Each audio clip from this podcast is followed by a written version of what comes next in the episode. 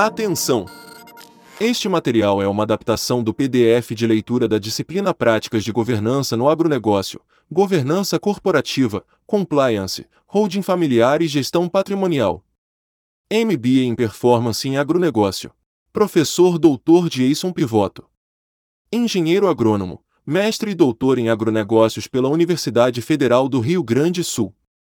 Realizou intercâmbio de doutorado no Departamento de Economia Agrícola, na Universidade de Wisconsin, Madison, Estados Unidos.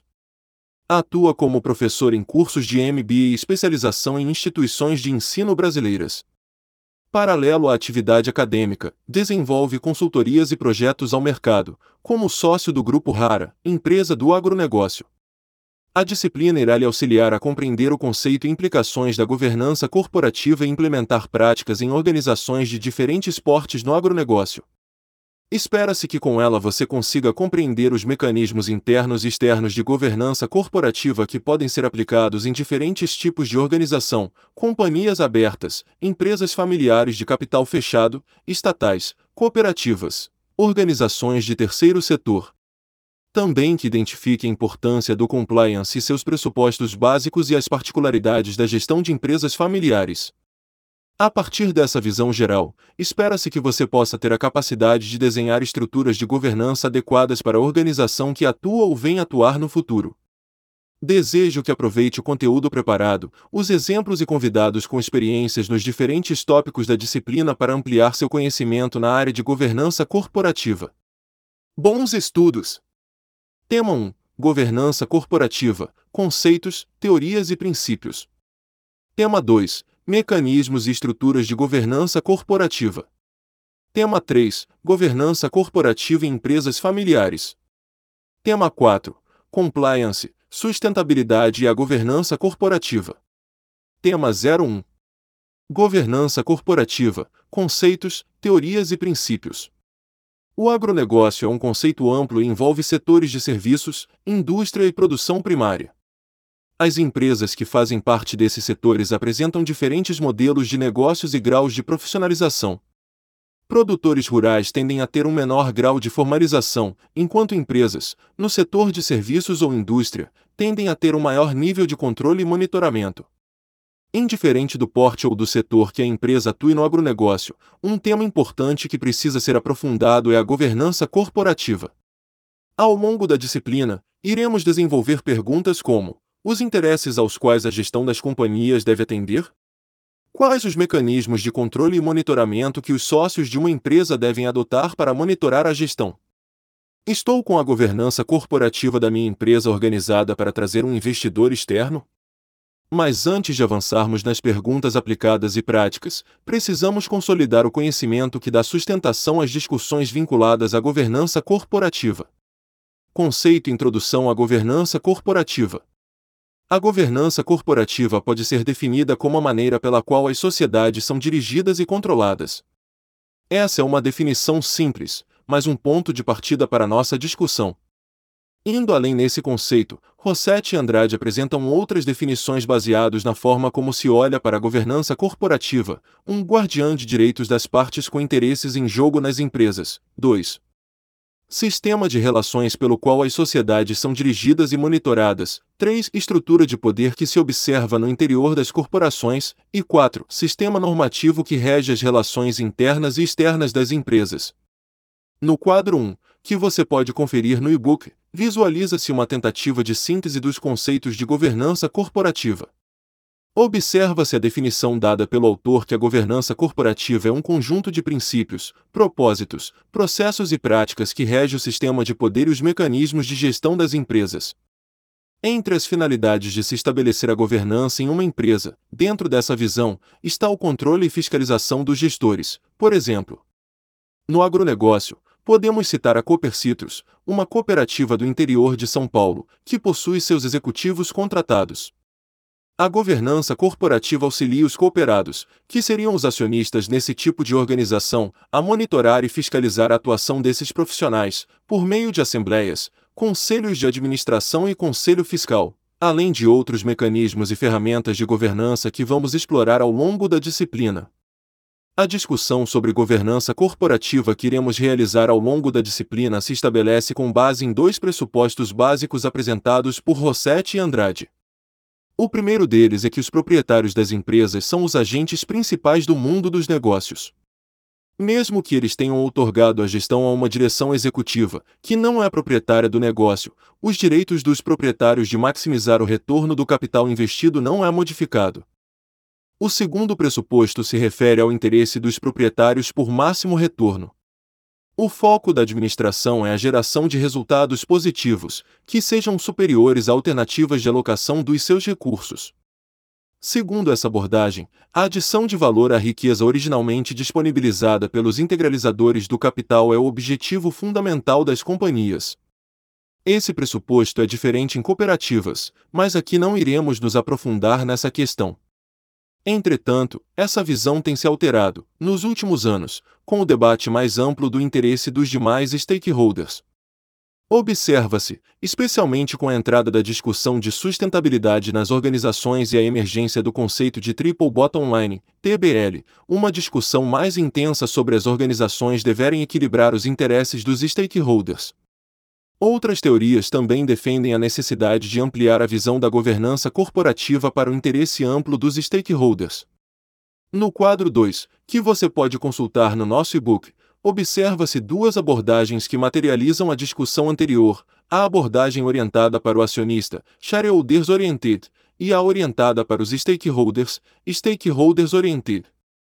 A primeira é predominante nos países anglo-saxônicos, como Estados Unidos e Inglaterra, com objetivos corporativos mais estritamente vinculados aos interesses dos acionistas e do máximo retorno do capital investido. A segunda abordagem é um modelo presente na Alemanha e Japão, buscando conciliação de um conjunto amplo de interesses. O IBGC aborda o Triple Bottom Line como uma das formas de monitoramento dos objetivos e estratégias das organizações, Através da integração dos pilares ambiental, social e econômico, é possível entender e analisar as ações e metas para obter o desenvolvimento sustentável da empresa. O conceito busca uma visão equilibrada entre as três perspectivas. Mas uma questão ainda permanece em aberto no mundo das organizações, com defensores com diferentes visões, aos interesses de quais a gestão das companhias deve atender? Além da discussão conceitual sobre quais os interesses a governança corporativa devem atender, as práticas de governança corporativa buscam auxiliar de maneira prática as empresas a alcançar objetivos internos e externos, conforme descreve Silveira. Entre os objetivos internos da empresa está o aprimoramento contínuo do processo decisório a fim de assegurar que as decisões sejam tomadas no melhor interesse de longo prazo da organização, um segundo objetivo interno à organização é a redução da probabilidade de surpresas negativas decorrentes de ações praticadas por executivos ou colaboradores. Quanto aos objetivos externos, a organização está o de proporcionar elevada transparência para os públicos internos e externos em relação a questões financeiras, impactos financeiros e perspectivas de negócios.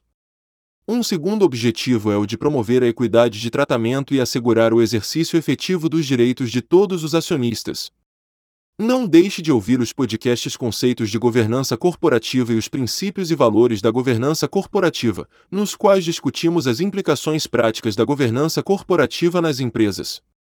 Outro conceito importante para o andamento da nossa disciplina é o de stakeholder. Os stakeholders, de maneira resumida, são os indivíduos e organizações impactados pelas ações de governança de uma empresa. Esses grupos são vistos como partes integrantes indiretas da empresa com responsabilidade e compromissos solidários, afetando a tomada de decisão interna. O objetivo é maximizar o valor de todas as partes interessadas. Outra definição de stakeholder, apresentada por Freeman, é a de qualquer grupo ou indivíduo que, de alguma forma, tem contato com a empresa e sofre influência ou influencia seu posicionamento estratégico. Os stakeholders podem ser classificados conforme a definição a seguir: 1. Os shareholders, denominação ampla para proprietários e investidores. 2. Os stakeholders internos, envolvidos com o monitoramento e geração de resultados nas companhias. 3. Os externos, integrados à cadeia de negócios. E 4. O entorno, que engloba categorias não participantes do negócio, mas que podem sentir os impactos da tomada de decisão do negócio. Observa-se no agronegócio uma preocupação maior por parte das empresas do setor com alguns stakeholders presentes na figura 2, que você pode conferir no nosso e-book. Algumas empresas têm aumentado o processo de monitoramento e acompanhamento conjuntamente com os fornecedores, especialmente em temas sensíveis como políticas ambientais e trabalhistas. Voltando ao debate sobre a discussão teórica da governança corporativa, a lógica macroeconômica fundamenta-se no pressuposto clássico de que o bem-estar coletivo pode ser melhor alcançado quando os agentes econômicos buscam a maximização dos seus próprios interesses. Quando os gestores são orientados para a busca do máximo retorno dos investidores, eles estarão produzindo benefícios sociais. Rossetti e Andrade ressaltam que negar essa orientação implica consequências nocivas como 1. Dificuldades em arbitrar prioridades nas políticas de maximização de outros interesses, 2. Conflitos crescentes e custos transferidos para o mercado, e 3 redução dos resultados esperados pelos investidores e desinteresse em continuar a investir, com danos para todos os demais stakeholders. Uma das teorias seminais para quem estuda governança corporativa é a teoria da agência ou da representação desenvolvida por Jensen e Macklin. Essa abordagem busca descrever como ocorre o desalinhamento de interesses nas empresas e os mecanismos que podem ser empregados para mitigar seus custos. O problema de agência se baseia na chamada visão contratual da firma. Nela, os executivos e acionistas assinariam um contrato que especificaria o que os primeiros deveriam fazer com os recursos da companhia. Entretanto, contratos completos são tecnologicamente inviáveis. Logo, quando os contratos são incompletos e os executivos possuem mais conhecimento de negócios do que os acionistas, os executivos tendem a ter liberdade para decidir sobre a alocação de recursos da companhia em situações não previstas em contrato. Com isso, surge a possibilidade de os executivos maximizarem seus resultados pessoais em detrimento do valor da organização. Essa é a origem dos custos de agência ou custos de representação. Para resolver ou minimizar o problema da agência, a empresa incorre em custos de agência. Entre os custos, estão a contratação de auditorias independentes, a implementação de medidas de controle e o estabelecimento de remuneração dos agentes vinculados ao aumento da riqueza dos acionistas, Existem inúmeras críticas a essa teoria e a essa forma de pensar as soluções para os problemas de governança corporativa derivados dela. Uma delas é que os autores, Jensen e Macklin prescrevem soluções para a governança de organizações centrados em recompensas e punições como forma de induzir comportamentos. Essa teoria desconsidera a complexidade do comportamento humano, a qual vai além da visão da cenoura e chicote. Na Ruby Leitura, não deixe explorar a leitura obrigatória do capítulo 4, Teorias de Governança Corporativa do livro Governança Corporativa no Brasil e no Mundo, de Alexandre na Silveira. Nesse Ruby, você poderá aprofundar seu conhecimento sobre outras teorias de governança corporativa como a teoria do equilíbrio dos interesses dos stakeholders, teoria da custódia e teoria da dependência de recursos. A seguir, abordaremos os princípios e valores que, que norteiam a abordagem da governança corporativa. Princípios e valores da governança corporativa. Os princípios e valores da governança corporativa têm como objetivo estabelecer um conjunto de normas éticas e de boas práticas que visam a garantir a transparência, a responsabilidade e a eficiência da gestão das empresas, a proteção dos interesses dos acionistas e a maximização do valor para todas as partes interessadas. Eles buscam promover a confiança dos investidores e do público em geral na gestão das empresas, bem como assegurar a integridade e a sustentabilidade do negócio a longo prazo. No Brasil, o IBGC definiu quatro princípios de governança corporativa, sendo transparência, disclosure, equidade, fairness, prestação de contas, accountability e responsabilidade corporativa, compliance. Na sequência, apresenta-se cada um deles. Transparência, disclosure, transparência das informações, especialmente das de alta relevância, que impactam os negócios e que envolvem resultados, oportunidades e riscos. Devem ser disponibilizadas para as partes interessadas as informações que sejam de seu interesse e não apenas aquelas impostas por disposições de leis ou regulamentos. Não deve se restringir ao desempenho econômico-financeiro da organização, assim fatores gerenciais intangíveis devem ser informados equidade, fairness, senso de justiça, equidade no tratamento dos acionistas. Respeito aos direitos dos minoritários por participação equânime com a dos majoritários, tanto no aumento da riqueza corporativa, quanto nos resultados das operações, quanto ainda na presença ativa em assembleias gerais. Prestação de contas, accountability, prestação responsável de contas, fundamentada nas melhores práticas contábeis e de auditoria. Os agentes de governança precisam prestar contas de sua atuação de modo conciso, compreensível e tempestivo, assumindo integralmente as consequências de seus atos e omissões e atuando com diligência e responsabilidade no âmbito dos seus papéis. Responsabilidade corporativa, compliance. Conformidade no cumprimento de normas reguladoras, expressas nos estatutos sociais, nos regimentos internos e nas instituições legais do país devem buscar reduzir as externalidades negativas que o negócio causa na sociedade e no meio em que está inserido. Os princípios de governança corporativa norteiam as práticas de governança das organizações. No próximo tema, aprofundaremos os mecanismos e estruturas de governança corporativa que derivam das teorias e princípios de governança apresentados até aqui. Não deixe de ouvir os podcasts Introdução à Governança Corporativa e os Princípios e Valores da Governança Corporativa. Indicações de filmes audiobooks. Filme A Corporação, 2013. To Big To Feio, 2011. Esse documentário apresenta a ascensão e queda da corporação do ramo de energia e gás natural Enron, a sétima maior empresa dos Estados Unidos, envolvida em um esquema mascarado por uma fraude contábil. A falência da empresa foi decretada em 2001 e deixou o saldo de 20 mil desempregados e 1 bilhão de dólares na conta dos responsáveis pela fraude.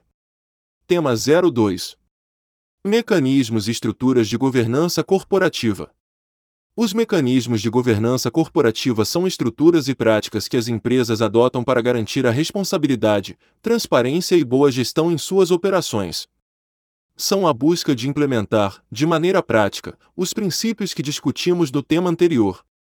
Alguns dos principais mecanismos incluem Conselhos de administração, um conselho de administração independente é responsável por supervisionar a gestão da empresa e tomar decisões importantes em nome dos acionistas.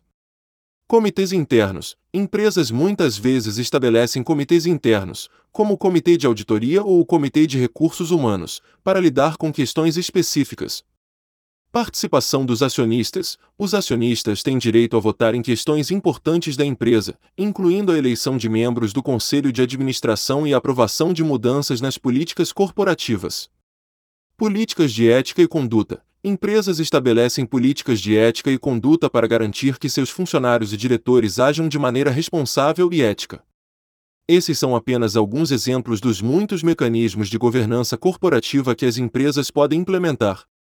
O objetivo geral é garantir que as empresas estejam sendo gerenciadas de forma eficiente e responsável, em benefício de todos os seus stakeholders. Na figura 4, que você pode consultar no e-book, observa-se um resumo das estruturas e agentes de governança corporativa e o ambiente e agentes que se relacionam. A seguir, apresenta-se cada uma das principais estruturas e agentes que fazem parte da governança corporativa das empresas brasileiras, ou seriam recomendadas, dependendo do modelo societário adotado. Assembleia Geral A Assembleia Geral é o órgão soberano da sociedade.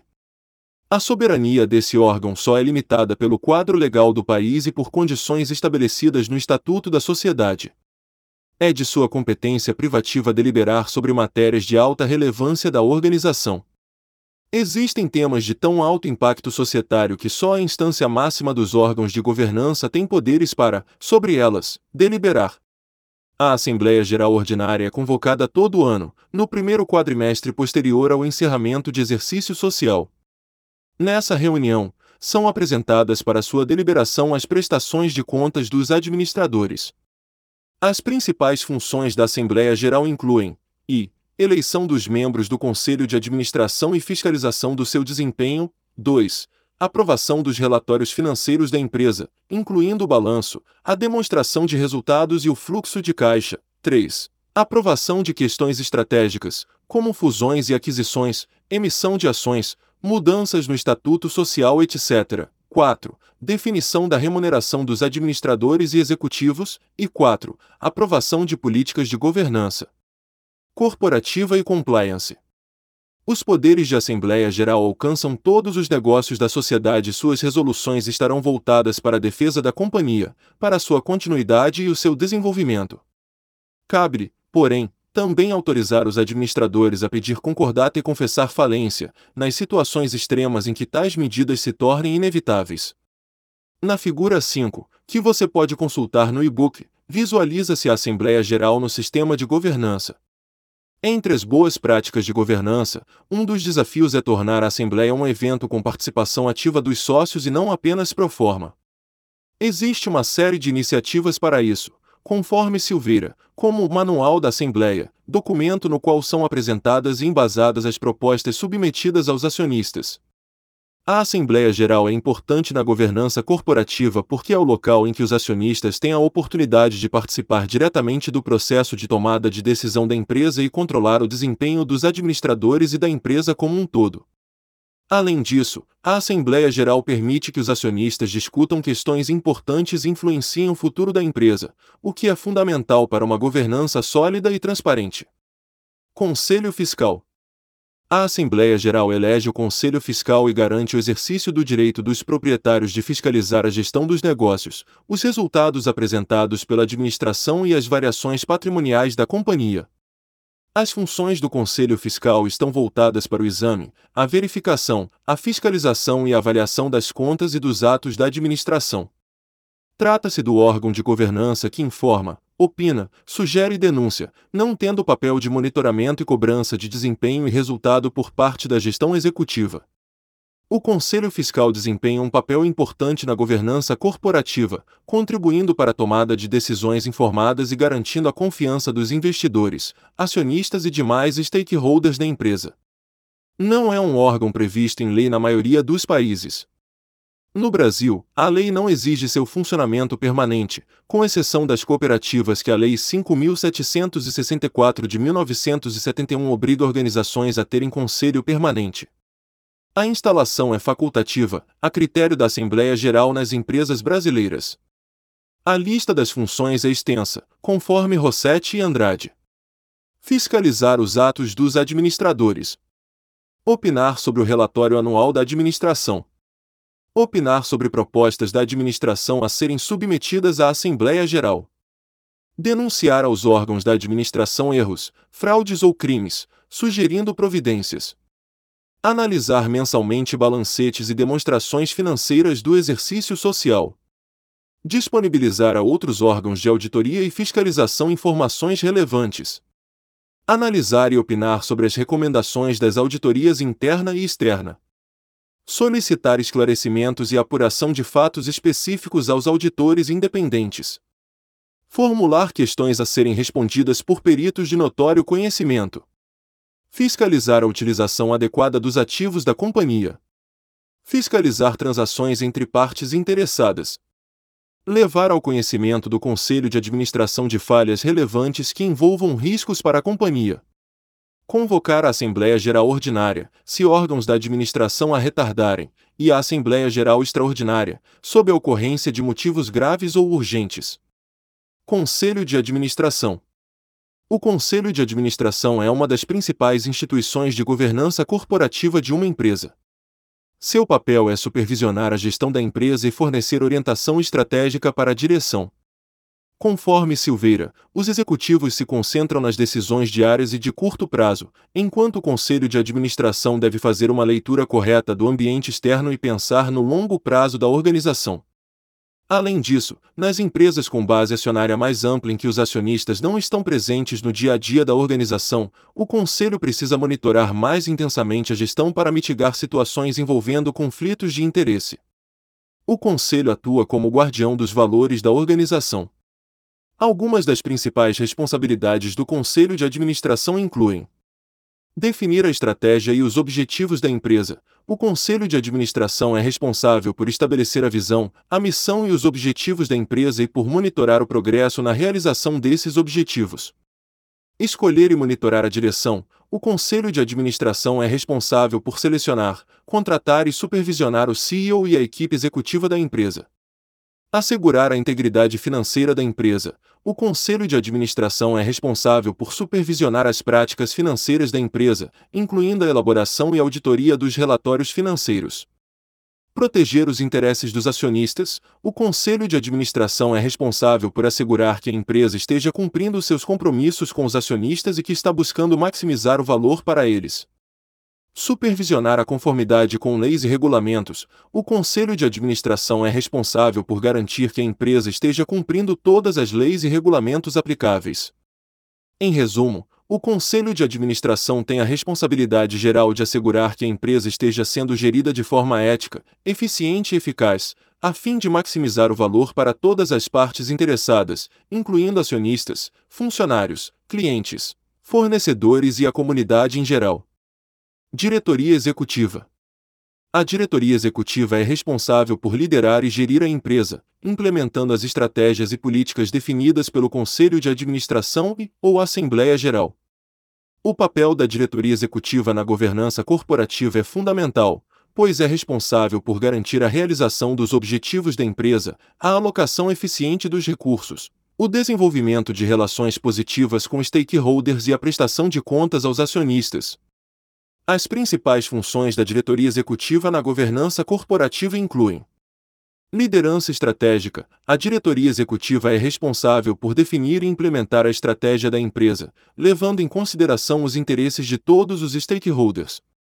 Gerenciamento de recursos. A diretoria executiva é responsável por garantir a eficiência na alocação de recursos e pelo cumprimento das metas financeiras da empresa. Comunicação com stakeholders. A diretoria executiva é responsável por estabelecer e manter relações positivas com os stakeholders, incluindo acionistas, funcionários, fornecedores, clientes, comunidade e governo. Prestação de contas. A diretoria executiva é responsável por fornecer relatórios transparentes e precisos sobre a performance da empresa e responder a perguntas e preocupações dos acionistas. A diretoria executiva é fundamental na governança corporativa porque é responsável por implementar as políticas e estratégias da empresa, garantir a realização dos objetivos e prestar contas aos acionistas.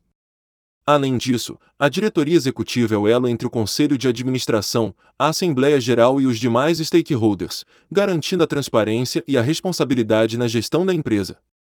O diretor-presidente, conforme Silveira, desempenha, naturalmente, o papel de destaque na diretoria executiva, sendo responsável pela gestão diária da empresa, bem como servindo de elo entre a gestão e o conselho de administração.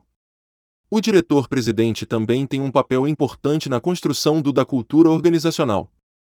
Deve liderar pelo exemplo e deixar claras regras tácitas e explícitas da organização. Auditoria interna ou controles internos. A auditoria interna é um processo independente e sistemático de avaliação da gestão financeira, operacional e de compliance de uma empresa. O seu objetivo é garantir a eficiência, eficácia e integridade dos processos da empresa, bem como identificar áreas de melhoria e risco. O papel básico da auditoria interna é o de organizar o ambiente interno de controle, formalmente focado em compliance.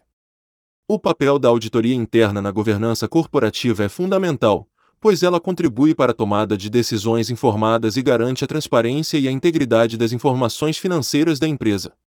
Além disso, a auditoria interna ajuda a prevenir erros, fraudes e mais práticas, aumentando a confiança dos investidores, acionistas e demais stakeholders da empresa.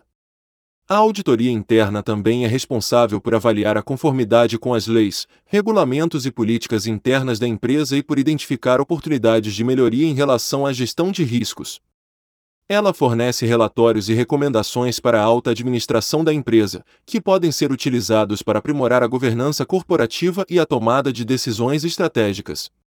Em resumo, a auditoria interna é um importante elemento da governança corporativa, contribuindo para a proteção dos interesses dos stakeholders e para a maximização do valor da empresa. Auditoria independente. A auditoria independente é um processo realizado por um escritório de contabilidade ou empresa especializada para avaliar a precisão e integridade das demonstrações financeiras de uma organização. O objetivo principal da auditoria é fornecer uma opinião sobre se as demonstrações financeiras refletem de forma confiável a situação financeira e desempenho da empresa. O papel da auditoria independente na governança corporativa é importante, pois ela fornece uma camada de confiança e transparência para os investidores, acionistas e outros interessados. A auditoria ajuda a garantir que as demonstrações financeiras estejam de acordo com as normas contábeis aplicáveis e sejam precisas e confiáveis. Além disso, a auditoria também pode identificar problemas internos de controle e outras questões financeiras que podem afetar negativamente a saúde financeira da empresa. Em suma, a auditoria independente desempenha um papel fundamental na governança corporativa ao ajudar a garantir a integridade das demonstrações financeiras e fornecer informações confiáveis para a tomada de decisões de investimento. Investidores institucionais os investidores institucionais são importantes contribuintes para a governança corporativa das empresas, pois têm o poder de influenciar as suas decisões por meio de seu poder de voto em assembleias e da escolha das empresas em que investem. Eles também podem influenciar a governança corporativa ao pressionar as empresas para melhorar suas práticas, tornando seus investimentos mais atraentes para outros investidores. Os investidores institucionais podem usar vários mecanismos para acompanhar a governança corporativa das empresas investidas. Análise de governança corporativa: Os investidores institucionais podem utilizar relatórios de avaliação de governança corporativa para avaliar as práticas de governança das empresas e tomar decisões informadas sobre seus investimentos. Participação nas assembleias. Os investidores institucionais podem participar das assembleias das empresas e usar seu poder de voto para influenciar as decisões da empresa e assegurar uma governança adequada. Monitoramento contínuo. Os investidores institucionais podem monitorar de perto as práticas de governança corporativa das empresas, incluindo as decisões de gestão, a remuneração dos executivos e a conformidade com as leis e regulamentos. Comunicação com a empresa. Os investidores institucionais podem se comunicar com as empresas e seus líderes para discutir questões de governança corporativa e fazer recomendações para melhorias. Participação em grupos de investidores. Os investidores institucionais também podem participar de grupos de investidores, como associações de acionistas, que trabalham juntos para influenciar a governança corporativa das empresas. Além disso, o não envolvimento dos proprietários, provedores de capital, com a cobrança por resultados corporativos, conforme Rossetti e Andrade, quebra a lógica do triângulo de governança e pode levar a situações perversas, de cooptação diretoria-conselheiros, que deixem de mediar conflitos de agência, elevando-se os custos do agenciamento. No limite, podem até implicar alianças entre essas duas estruturas de poder para manutenção de status quo não condizente com os interesses dos proprietários e garantidos por pois amplios impeditivas de mudanças na confortável estrutura de gestão estabelecida. Recomendamos que ouçam os podcasts Os Agentes e Estruturas de Governança Corporativa e Boas Práticas de Governança em Empresas. Indicações de filmes audiobooks. O Lobo de Wall Street. Something Ventured, Risk, Revard, ND Original Venture Capitalis. Tema 03. Governança corporativa em empresas familiares. A governança em empresas familiares é um desafio único, pois as dinâmicas familiares e as questões de negócios se entrelaçam.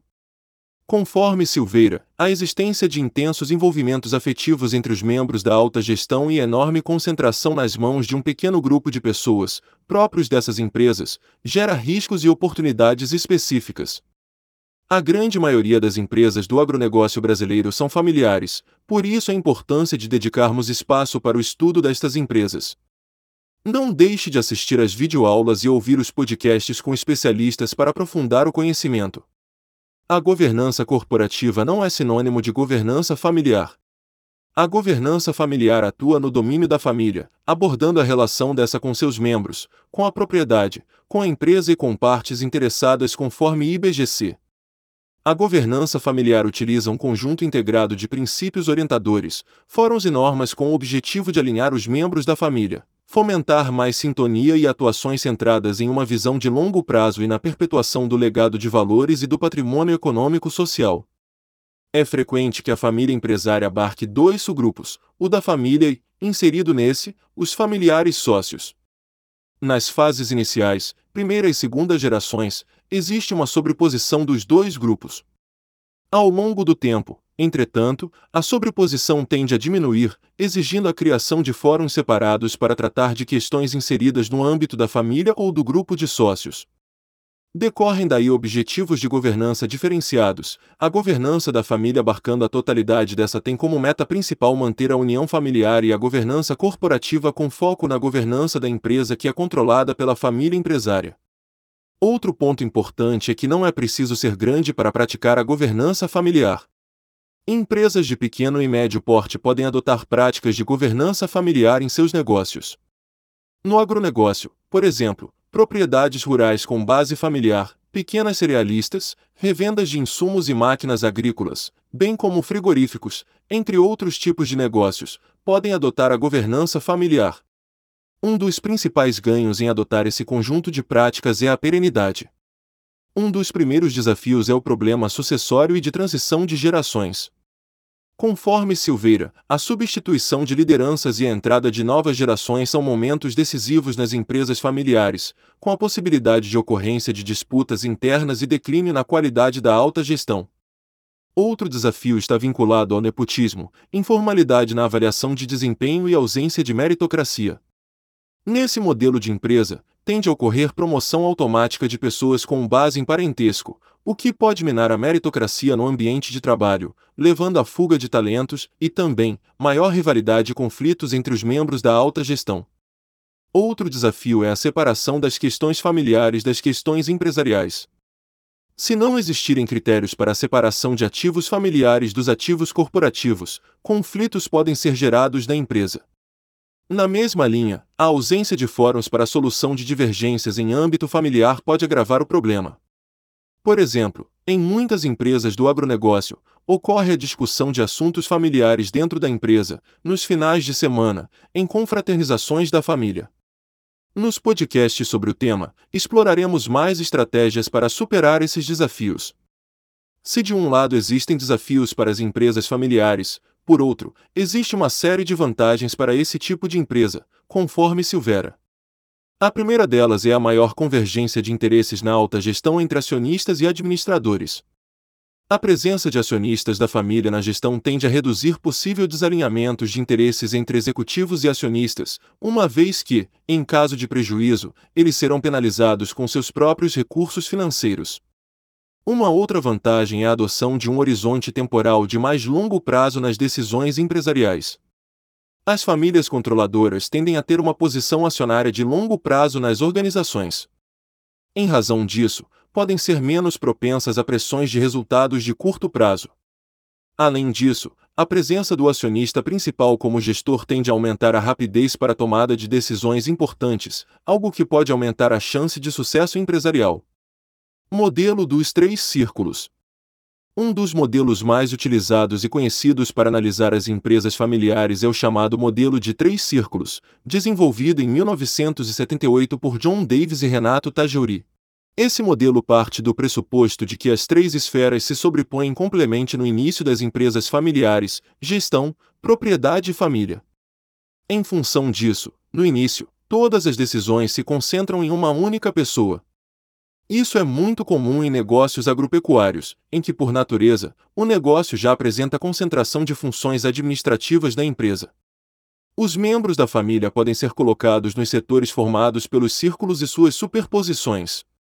Cada círculo deve ser estruturado segundo sua própria natureza, suas diretrizes e seus documentos base. O círculo de propriedade, conforme o acordo de sócios, o da família, conforme o protocolo ou constituição de família, e o do negócio, segundo o planejamento estratégico e o sistema de governança da empresa. Para o adequado funcionamento da governança das empresas familiares, as três esferas de poder, as três esferas de poder precisam desenvolver fóruns estruturados para solucionar problemas e conflitos. Uma sugestão é a criação do Conselho da Família, para a esfera da família, o Conselho de Administração para a esfera da propriedade e a Diretoria Executiva para a esfera da gestão. O Conselho da Família é um órgão característico de empresas familiares. Sua principal função é administrar o dia a dia das famílias empresárias, servindo de espaço para que as questões familiares ligadas ao mundo dos negócios possam ser debatidas de maneira estruturada. Na figura 7, que você pode consultar no nosso e-book, observa-se o processo de sucessão dentro dos três círculos da empresa familiar. A sucessão é um dos processos mais desafiadores nas empresas de controle familiar. Isso ocorre em função da família ter que lidar com aspectos financeiros e legais e, ao mesmo tempo, com fatores emocionais e cultura familiar. Cada processo sucessório é único e possui suas especificidades. As práticas de governança irão auxiliar a maximizar a chance de sucesso do processo sucessório, dentro dos objetivos da família empresária. Importante atentar se alguém da família tem o perfil para assumir a gestão e o dia a dia do negócio. Muitas empresas do agronegócio têm se estruturado para ter profissionais externos auxiliando na gestão do negócio. Algumas dicas para conduzir e organizar a governança em empresas familiares incluem: definir claramente os papéis e responsabilidades de todos os membros da família envolvidos na empresa. Estabelecer uma estrutura formal de governança, incluindo um conselho de administração independente e um comitê de conformidade e ética. Desenvolver políticas claras e objetivas para questões de sucessão, propriedade e gestão de conflitos. Criar processos claros e objetivos para a tomada de decisões, incluindo avaliação de desempenho e remuneração dos executivos. Encorajar a transparência e a participação de todos os membros da família envolvidos na empresa. Treinar e capacitar membros da família para desempenhar seus papéis na governança da empresa. Promover a diversidade e a inclusão na tomada de decisões e na liderança da empresa. Estabelecer mecanismos para resolver conflitos de forma justa e eficaz. A governança eficaz em empresas familiares é fundamental para assegurar o sucesso a longo prazo da empresa e para preservar as relações familiares. A implementação de práticas de governança claras e objetivas pode ajudar a garantir que as decisões sejam tomadas de forma justa e equilibrada e que as questões familiares e de negócios sejam equilibradas de forma efetiva. Na figura 8, conforme você pode conferir no e-book, observa-se um modelo de estrutura de governança familiar para auxiliar na perenidade da família empresária, modelo predominante nas empresas inseridas no agronegócio brasileiro. Gestão patrimonial. A gestão patrimonial dentro da governança corporativa refere-se à administração dos bens e ativos de uma empresa de forma estratégica e eficiente, com o objetivo de maximizar seu valor e preservar o patrimônio da organização. Isso inclui, por exemplo, a gestão de investimentos, imóveis, maquinário, equipamentos e outros ativos fixos, no contexto do agronegócio, existem diversas formas de se fazer a gestão patrimonial, que podem variar de acordo com o tipo de empresa e as particularidades do setor. Algumas das principais estratégias de gestão patrimonial que podem ser aplicadas em empresas do agronegócio incluem Avaliação regular do valor dos ativos. É importante realizar avaliações periódicas dos ativos da empresa, como a terra, maquinário e animais, para garantir que seu valor esteja sendo mantido e para identificar eventuais necessidades de manutenção ou substituição. Planejamento tributário. É fundamental realizar um planejamento tributário eficiente, buscando a melhor estruturação fiscal para a empresa e evitando eventuais penalizações ou multas. Gestão de estoques. Manter um controle rigoroso sobre o estoque de produtos e insumos é importante para evitar perdas e desperdícios, garantindo um bom gerenciamento do capital de giro da empresa. Alguns dos principais desafios da gestão patrimonial nas empresas do agronegócio incluem a complexidade dos ativos envolvidos, a dependência de fatores climáticos e de mercado e a necessidade de investimentos significativos em infraestrutura e tecnologia.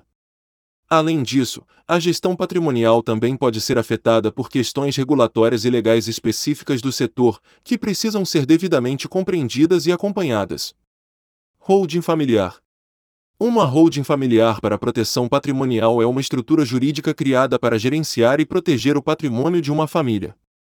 Essa estrutura pode ser criada com o objetivo de minimizar os riscos de perda do patrimônio em casos de litígios, dívidas e disputas familiares, em negócios agropecuários, como empresas de produção pecuária e agrícola, tem sido bastante utilizada para minimizar conflitos.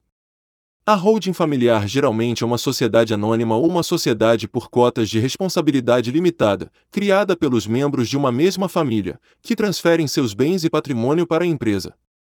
Dessa forma, os bens e patrimônio passam a pertencer à holding, e não mais aos membros individuais da família, o que pode protegê-los de eventuais perdas ou bloqueios decorrentes de processos judiciais ou credores.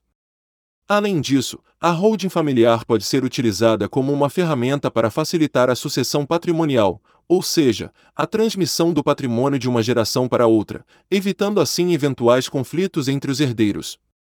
Encerramos aqui este tema. Não deixe de escutar os podcasts Desafios de Governança de Empresas Familiares e Gestão Patrimonial e Holding Família. Indicações de filmes audiobooks. Ceremony Intergeneration Transition, Jacto Group. Empresas familiares e as contribuições da governança corporativa. Tema 04. Compliance, sustentabilidade e governança corporativa. Compliance. Compliance é um termo que se refere à conformidade de uma empresa com as leis e regulamentações aplicáveis ao seu setor de atuação. Na governança corporativa, o compliance é uma das funções mais importantes. O termo se refere à implementação de políticas e procedimentos que garantem que a empresa está operando em conformidade com as leis e regulamentos, bem como em conformidade com as normas éticas e padrões de conduta estabelecidos. Os programas de compliance são projetados para ajudar as empresas a identificar e gerenciar riscos legais e regulatórios, bem como a prevenir e detectar violações de leis e regulamentos aplicáveis. Esses programas geralmente incluem políticas e procedimentos de ética e conduta, treinamento em compliance para funcionários, avaliações de risco, investigações internas e relatórios de conformidade. Além de manter a conformidade com as leis e regulamentações aplicáveis, o compliance também pode ajudar as empresas a evitar multas e sanções financeiras, melhorar sua reputação, aumentar a transparência e a responsabilidade corporativa, bem como a fomentar a confiança dos investidores e stakeholders. Como tal, o compliance é um elemento chave da governança corporativa e uma parte vital da gestão empresarial moderna. O compliance é extremamente importante para as empresas por várias razões, entre elas: conformidade com as leis e regulamentos. O compliance ajuda as empresas a garantir que estejam em conformidade com todas as leis e regulamentos aplicáveis ao seu setor de atuação, o que pode evitar multas e sanções financeiras, bem como outros tipos de penalidades legais. Redução de riscos. Os programas de compliance ajudam as empresas a identificar e gerenciar riscos legais e regulatórios, bem como a prevenir e detectar violações de leis e regulamentos aplicáveis. Isso ajuda a reduzir o risco de litígios, danos à reputação e perda de negócios. Melhoria da reputação e imagem da empresa. As empresas que demonstram um forte compromisso com o compliance e a ética nos negócios tendem a ter uma imagem mais positiva e uma reputação mais forte junto aos clientes, investidores e outros stakeholders. Fortalecimento da cultura empresarial. Os programas de compliance também ajudam a fortalecer a cultura empresarial, promovendo valores éticos e a conduta responsável dos funcionários. Isso pode levar a uma equipe mais engajada e motivada, o que por sua vez pode aumentar a produtividade e a eficiência da empresa. Aumento da transparência e responsabilidade. A implementação de políticas e procedimentos de compliance também ajuda a aumentar a transparência e a responsabilidade corporativa, o que pode levar a uma maior confiança dos investidores e stakeholders. Nos últimos anos, surgiram novas regulamentações e diretrizes para tratar do compliance.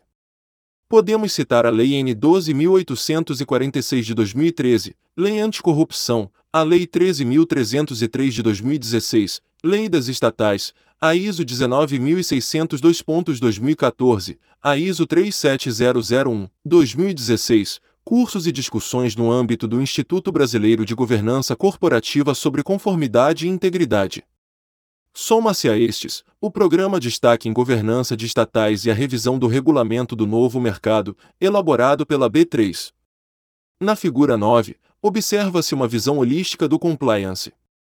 Para aprofundamento do sistema completo de compliance, recomenda-se a leitura do texto Compliance à luz da governança corporativa do IBGC. Como observado na figura 09 que você pode consultar no e-book, um dos pontos principais para a implementação do compliance é o apoio da alta liderança. A seguir apresenta-se os pressupostos básicos do compliance. Compromisso da alta administração. A alta administração da empresa deve estar comprometida com o compliance e promover uma cultura de ética e responsabilidade corporativa. Isso inclui a implementação de políticas e procedimentos de compliance, bem como a realização de treinamentos regulares para os funcionários. Avaliação de riscos. As empresas devem realizar avaliações regulares de risco para identificar potenciais violações de leis e regulamentos, bem como para determinar quais áreas da empresa apresentam maior risco. Políticas e procedimentos de compliance. As empresas devem implementar políticas e procedimentos de compliance que abranjam todas as áreas de operação da empresa e garantam a conformidade com as leis e regulamentações aplicáveis. Treinamento de funcionários. Os funcionários devem ser treinados regularmente em relação às políticas e procedimentos de compliance da empresa, bem como aos riscos e ameaças potenciais. Isso ajuda a garantir que os funcionários compreendam as expectativas da empresa e saibam como agir em caso de suspeita de violação.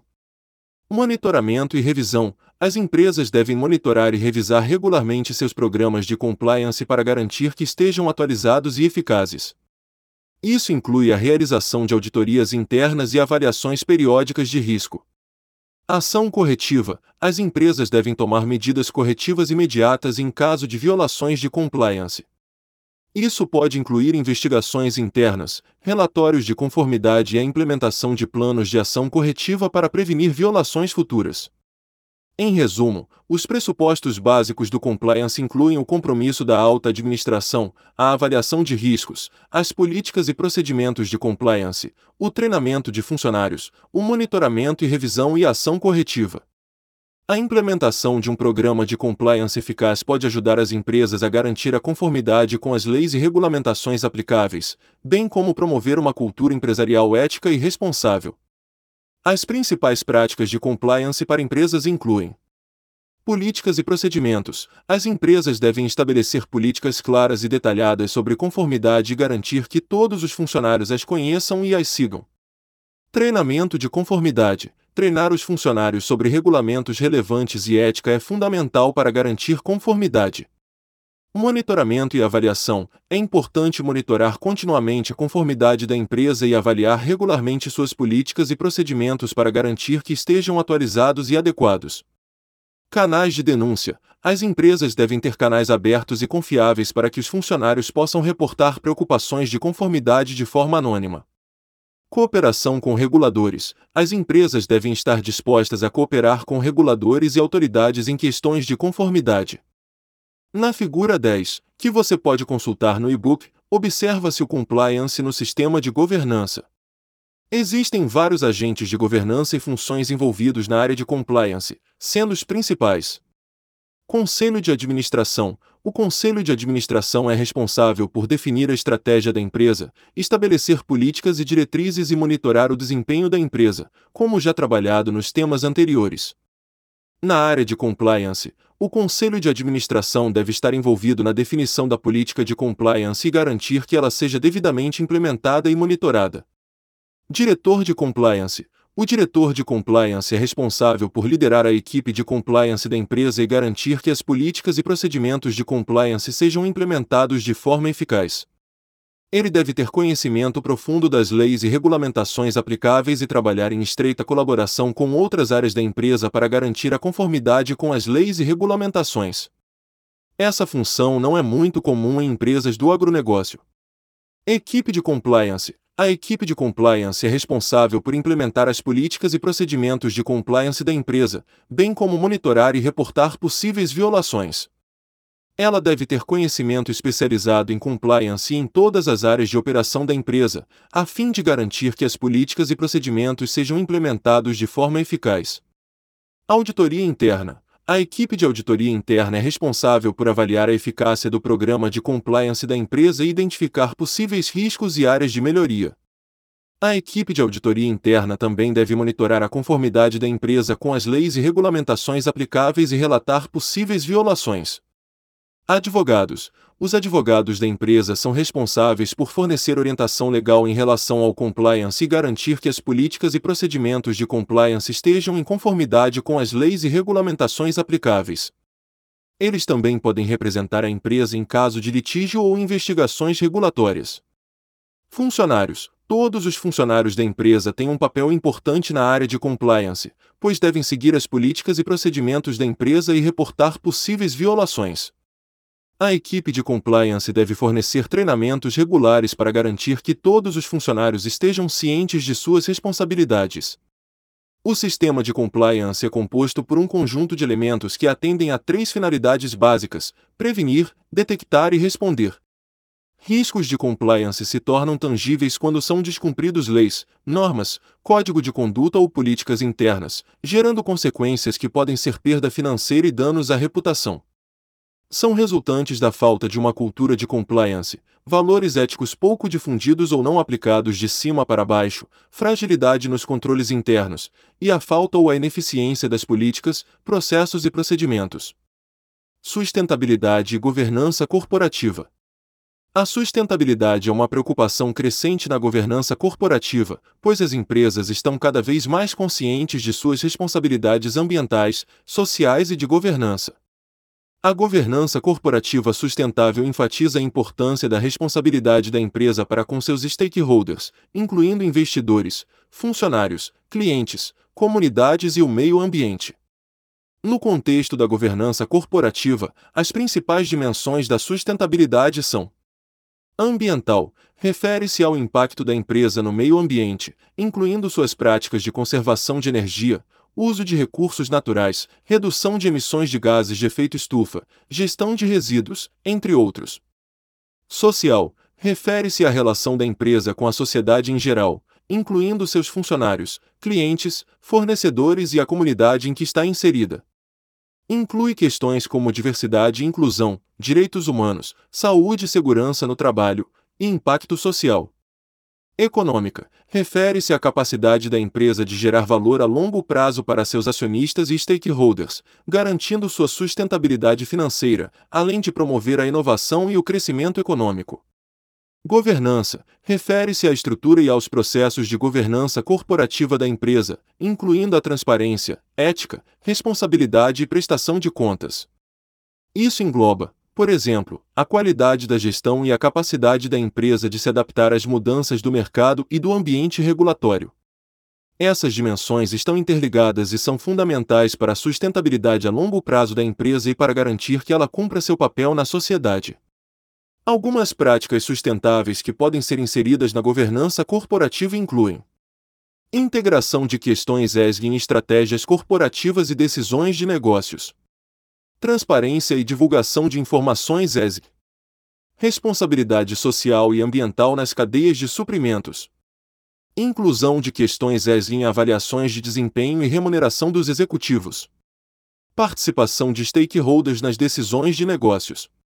Desenvolvimento de políticas internas para questões ESG, como uso responsável de recursos naturais e igualdade de gênero e diversidade. Com as exigências crescentes por parte dos stakeholders para que as empresas sejam transparentes e divulguem suas ações no campo da sustentabilidade, diferentes ferramentas foram criadas para facilitar essa comunicação, em especial o relatório de sustentabilidade. Não há uma normatização de como estes relatórios devam ser construídos, mas algumas instituições buscam gerar modelos que possam nortear estes documentos, com destaque para a Global Report Initiative. As normas GRI servem como guia para que o desenvolvimento sustentável das empresas esteja alinhado com a Agenda 2030, Plano de Ação Global do ONU. O plano busca o alcance de 17 Objetivos de Desenvolvimento Sustentável que abordam os principais desafios enfrentados pelas pessoas em todo o mundo, objetivando o comprometimento global em busca de um futuro melhor, além de descrever novos mercados e oportunidades de negócios. Outro modelo utilizado para a comunicação é o relatório integrado proposto pelo International Integrated Reporting Council, IRC, esse relatório busca centralizar todas as informações contidas nos demais relatórios corporativos com a inovação de refletir metas e objetivos futuros ao invés do enfoque no passado. A conexão dos stakeholders com a abordagem ESG da empresa pode se dar a partir da matriz de materialidade.